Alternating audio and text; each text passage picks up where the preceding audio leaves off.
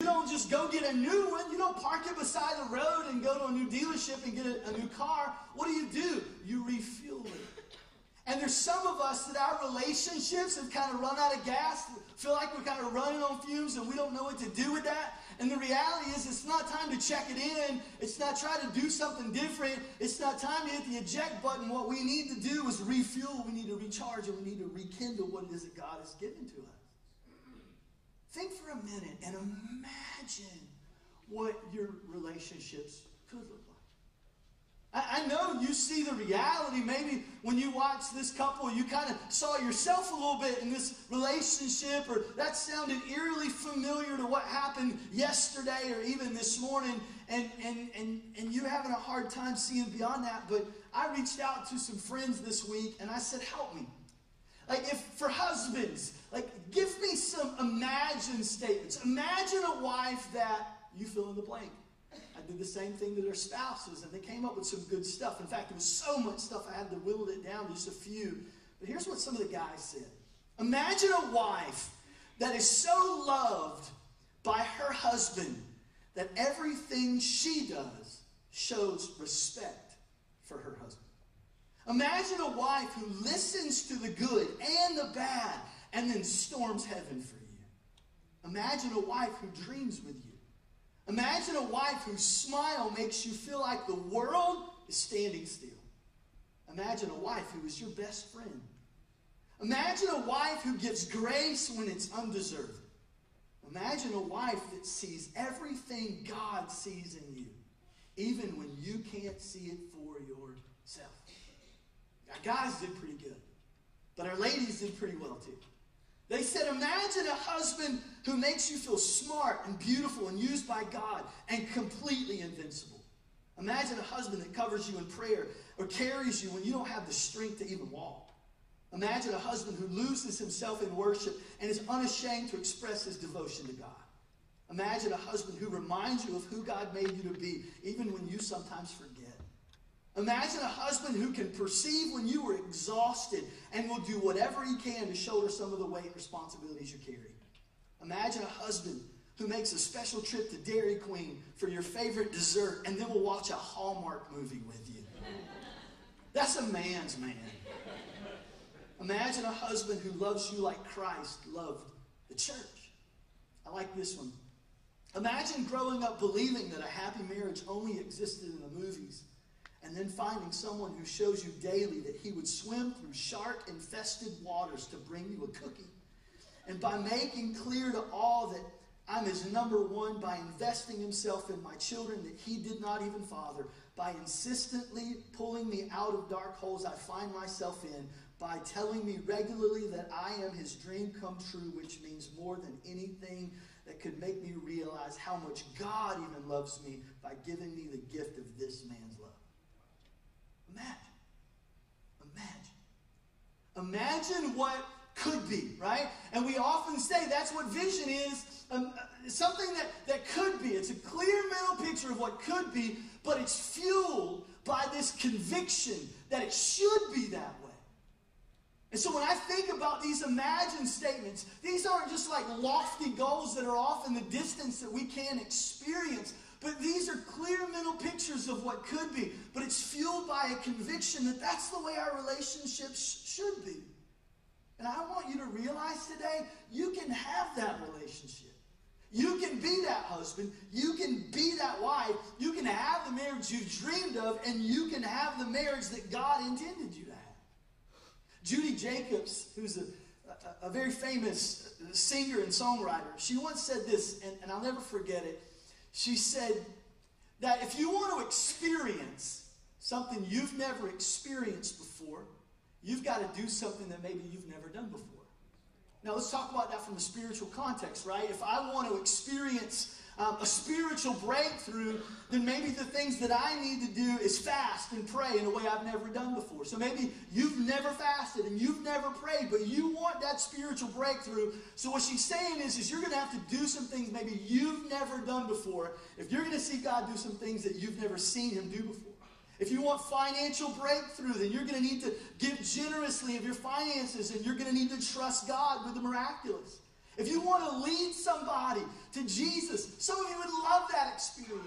You would love the opportunity to share your faith with somebody, but you're terrified to do that. And so, if you're going to see God move in that area of your life, then you're going to have to step out in faith and have the courage to tell somebody your story and then invite them to this relationship with Jesus.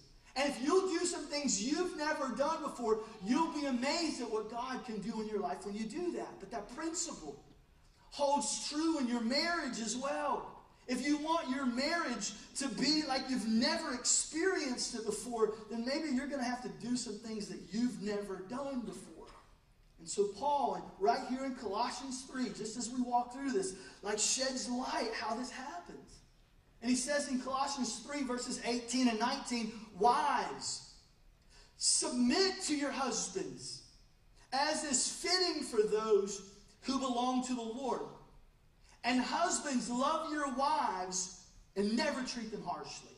Now, I'll stop right here and say we're really good at taking verses of Scripture and pulling them out of context and like letting them stand on their own. But when you take those verses of Scripture in the whole context, that sometimes they take on a little bit different meaning. And here's what I mean. Look at verse 17. Like we like to just kind of jump to the, hey, wives, submit to your husbands as unto the Lord, because that's what the Bible says you're supposed to do. But let's back up the verse before and see what Paul uses to set that up. And here's what Paul says in verse 17.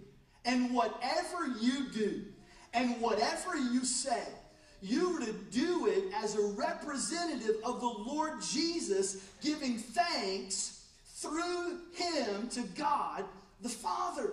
And so Paul is saying here, as a follower of Jesus, it is your responsibility and privilege to be a representative of Jesus in the world and in our homes. And as a follower of Jesus, who was putting on, just like we talked about last week from the verses that are leading up to this passage, as followers of Jesus, we're to put on tender-hearted mercy, gentleness, kindness, patience, and most of all, love. Paul says, as you do that, and you become a representative of Jesus to your husband and to your wife, here's what that looks like. Wives, submit to your husbands as unto the Lord. Husbands, love your wives and never treat them harshly. So, what Paul is saying is if you want to minister to your family, if you want to minister to your spouse, if you want to be a blessing to them, then here's some really good ways that you can do that. But for some of us, there's that one word that we fight against, and it's the word submission. And the reason that we don't like that word is because we don't understand what God's word means when it says, Wives, submit to your husbands. Because we use a secular definition that looks like this. It's going to be on the screen for you. Here's the definition of submission accepting or yielding to a superior force or to the will of another person. Now, think about how that works in your marriage. So, if we take that definition, what we're saying is, is wives, here's what you need to do. You need to accept or yield to the superior force, which is your husband, to the will of another person. And of course, anybody that uses that definition would not like that idea of submitting to anybody.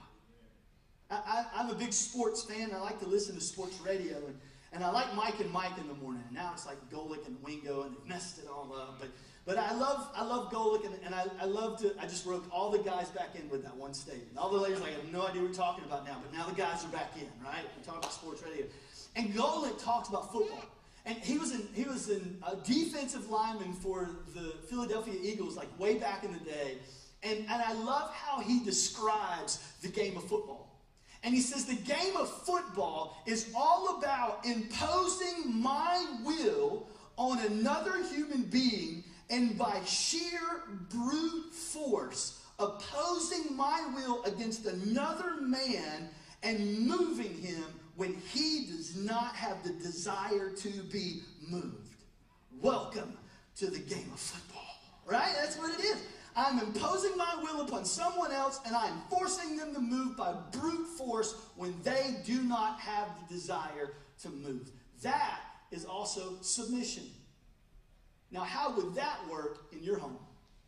How would that work in your relationships, right? We're not talking about imposing our will on somebody and moving them when they have no desire to be moved. That's not what Paul is talking about. Submission is two words. Sub means under, and mission means task. So if I'm submitting to someone, and the Bible even says in Ephesians 5, we're going to get there in a second, that we as brothers and sisters are to submit to one another. So it's really mutual submission. But what it's saying is, is I'm going to get underneath you and I'm going to become a foundation to help you become everything that God destined for you to become. So if I submit to you, that's what I'm saying. I'm not imposing my will on you. I'm becoming a foundation for you and lifting you up and helping you become who God intended for you to become. One of our imagine statements from our wives even said, Imagine a husband who sees that you have purpose and is willing to even take the kids out for a little while for you to invest in that which God has put in your heart.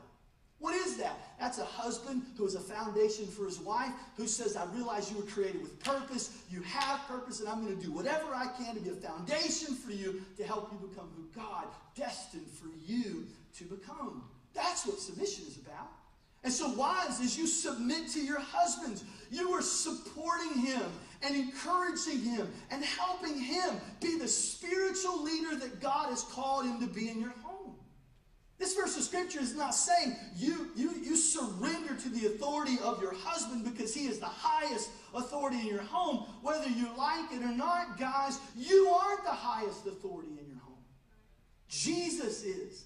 Jesus is the highest authority in your home. And so, for me, as a husband, as a dad, of, as a follower of Jesus, I am submitting to the authority of God in my home. I'm submitting to His authority while I lead my family and what it looks like to follow Jesus. That is the role of a husband. That's the spiritual leader of a home. And guys, that's, that's our privilege. And wives, when you submit to your husband, what you're doing is supporting him and encouraging him and helping him fulfill that God given responsibility and role. But it's not blind obedience. Because I've seen a lot of men who have disqualified themselves from that role. They've been abusive physically, they've been abusive sexually, even psychologically, and we're not saying, women, you submit to somebody who's treating you harshly. Because God says here through Paul, husbands, love your wives and never treat them harshly. Now, if you're a Bible scholar or you study the Bible, then you know that this passage of Scripture sounds very similar to what Paul writes in Ephesians 5. And Paul goes into a lot more detail in Ephesians 5. I wish I had time to just like read it, but we just don't have the time this morning. And so that's your assignment. That's your homework. I want you to find a quiet place and I want you to read through Ephesians 5. But let me give you the highlights, okay? He starts out by talking about how we are to be careful how we live, that we are to be wise and we're not to be foolish, that we're to make the most of every opportunity, that we are to be filled with the Spirit of God, giving thanks to God the Father in the name of our Lord Jesus Christ. And then he immediately says, and further, submit to one another out of reverence for Christ. For wives, this means submit to your husbands as to the Lord. And for husbands who are the head of his wife, as Christ is the head of the church, and the church submits to Christ, so wives submit to your husbands in everything. But then he goes on to say, and in the same way as Christ loved the church, husbands, love your wives. And, and, as I stated earlier, we're really good at disconnecting verses and taking them out of the context that they're in. And so let's really look at this. Paul goes from talking about being filled with the Spirit of God and being surrendered to Jesus, and then it feels like he makes a hard right turn and starts talking about marriage and how husbands and wives should act within their marriage. And so we'd almost expect a transition statement that says, okay, we're going to talk about what it means to be filled with the Spirit, Now we're finished with that. Now we're going to talk about what it means to be husbands and wives. Why did Paul not give a transition statement like that? Let me tell you why. Because he didn't change the subject, he didn't go in a different direction. He didn't make a tar- hard right turn and start talking about something completely different. He's still talking about the same thing. He's saying, as followers of Jesus, that we need to be filled with the Spirit of God. And we need to submit to one another out of the reverence of Christ. And as we do that, being filled with the Spirit of God, wives, here is how you bless your husbands. And husbands, here is how you bless your wives. Husbands, love your, your, your, your wife as Christ loved the church. And basically, what Paul is saying is, is that if his spirit is not alive and well in your life and in your home, you will never be able to accomplish this thing called marriage the way that God designed for you to experience it. How on earth are you going to be the spiritual leader of your home if you don't have the Spirit of God at work within your life? How are you going to submit to your husbands and pray for him and encourage him and nurture him and, and be there as a team if you don't have the Spirit of God flowing in your life? I wish I could say that marriage was the easiest thing in the world. I think marriage is simple. I've said to you before, I don't think it's rocket science. Applying it can be sometimes very difficult. Just because it's a simple concept doesn't mean that it's always easy. And sometimes it can be very difficult.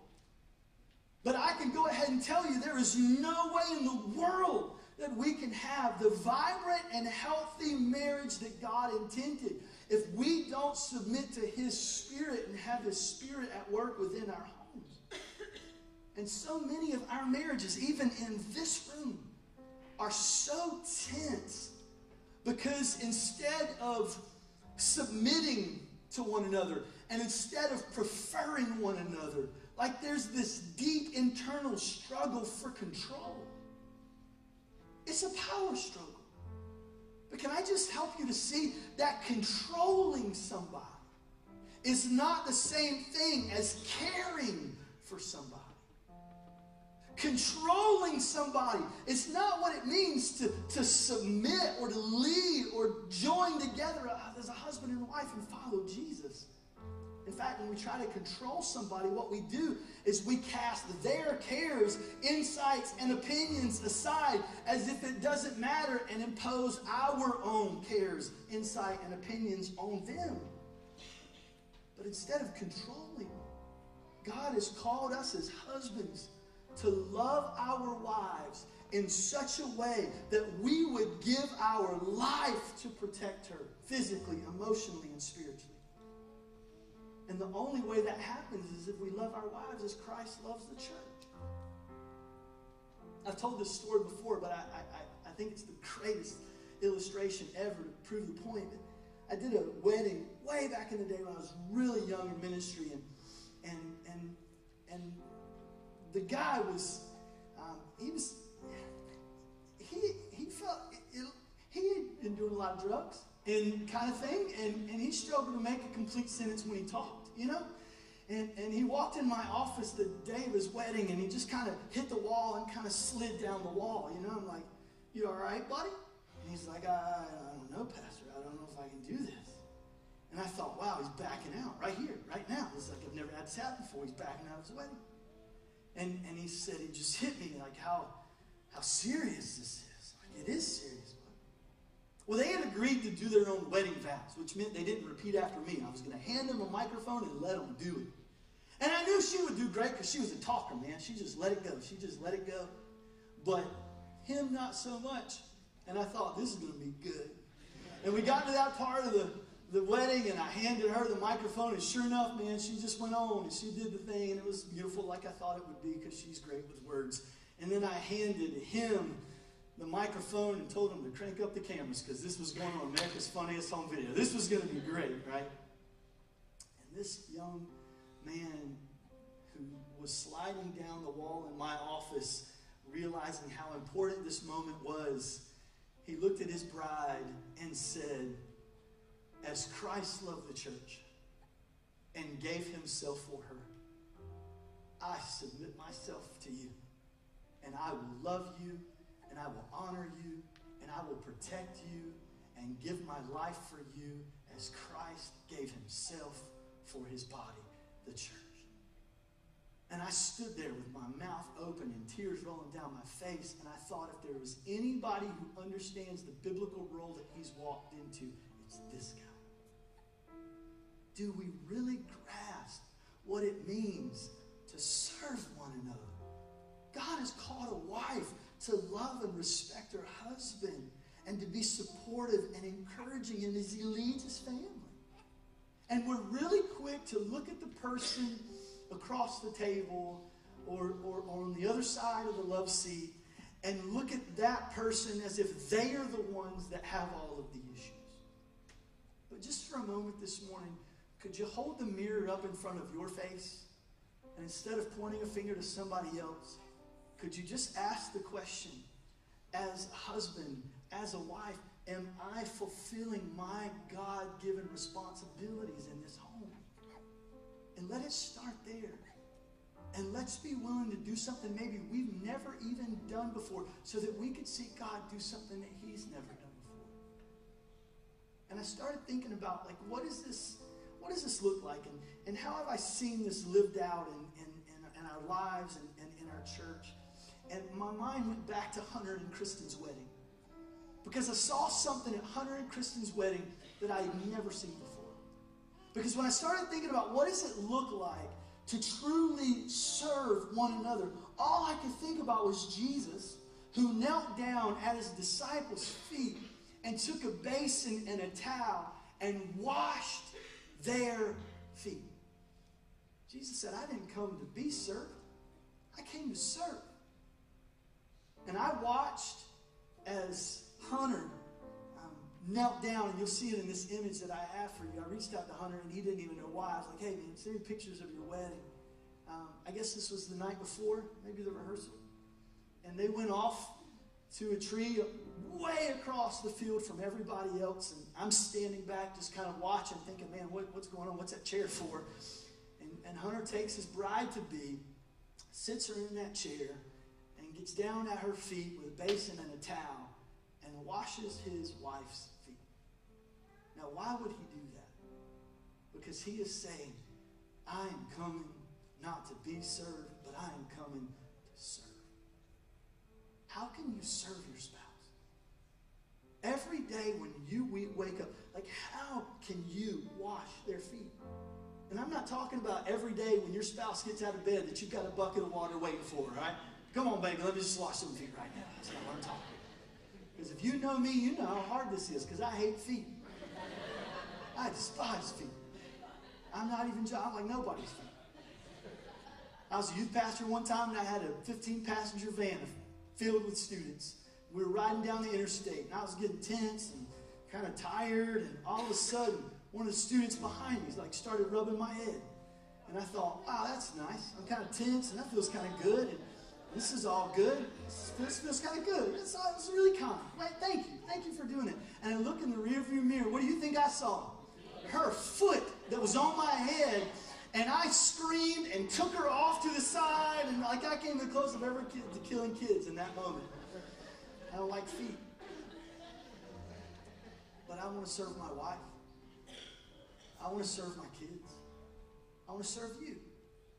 And when we live our lives that way, we put ourselves in a position for God to bless us in ways I don't know that we could ever understand. Would you stand with me right now?